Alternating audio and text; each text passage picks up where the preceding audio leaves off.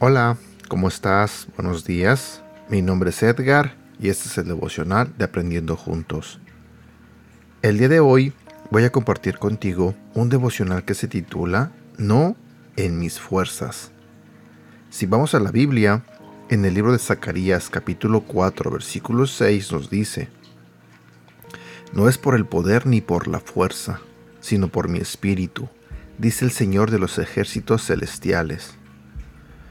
Una poesía dice, haz de tu vida la mejor fiesta, que lo que crees se manifiesta.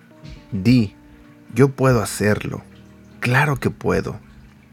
Si Zorobabel hubiera tenido este lema, jamás habría reconstruido el templo, pero escuchó la voz de Dios por medio del profeta Zacarías, y comprendió que no era en sus fuerzas, sino en el poder del Espíritu Santo.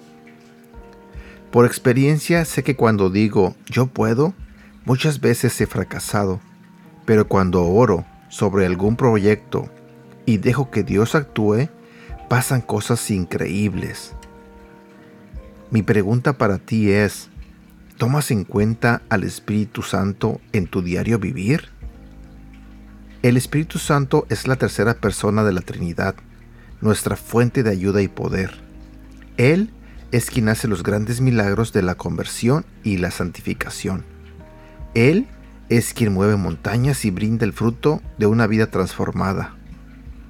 Él, el Espíritu Santo, descendió sobre Sansón, y éste cargó la puerta de la ciudad y mató ejércitos. El Espíritu descendió sobre Jesús y guió su ministerio. El Espíritu Santo cubrió a incontables misioneros que rescataron niños y penetraron selvas y vencieron obstáculos. Si dejáramos que el Espíritu Santo actuara en todo momento, nuestras historias serían diferentes. Toma hoy la decisión de orar antes de cada actividad. Pide a Dios que sea su Espíritu el que actúe y verás la diferencia. Frase para recordar que el Espíritu Santo guíe cada decisión y cada acción. Que tengas un bonito día y que Dios te bendiga. Hasta pronto.